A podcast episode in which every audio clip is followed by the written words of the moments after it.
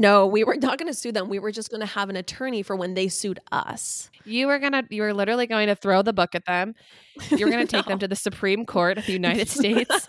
You were prepared to spend all your wedding money on legal fees. Well, well, well, it is that time, you guys. My wedding recap is up on Patreon.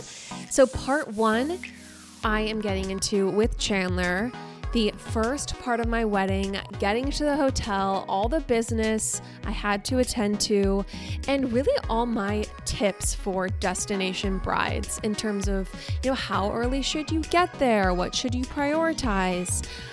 I also regale you with the big drama that happened that almost ended my wedding in an international lawsuit before it began. I gave a full rundown of the rehearsal dinner that Kagan requested just two weeks before our wedding.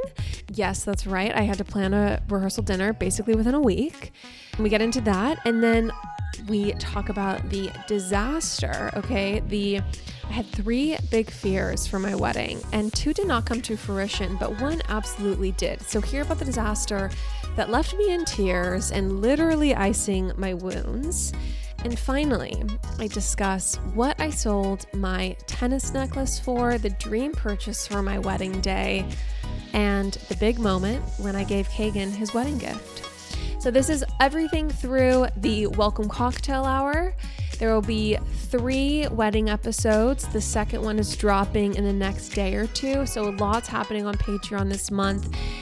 Thank you so much, everyone, for listening. It's a lot of wedding content, and I just felt like Patreon was the perfect place for it because those are the people who I think who are the most interested and the most generous with us. So please enjoy. You can click the link in our show notes to listen. Bye.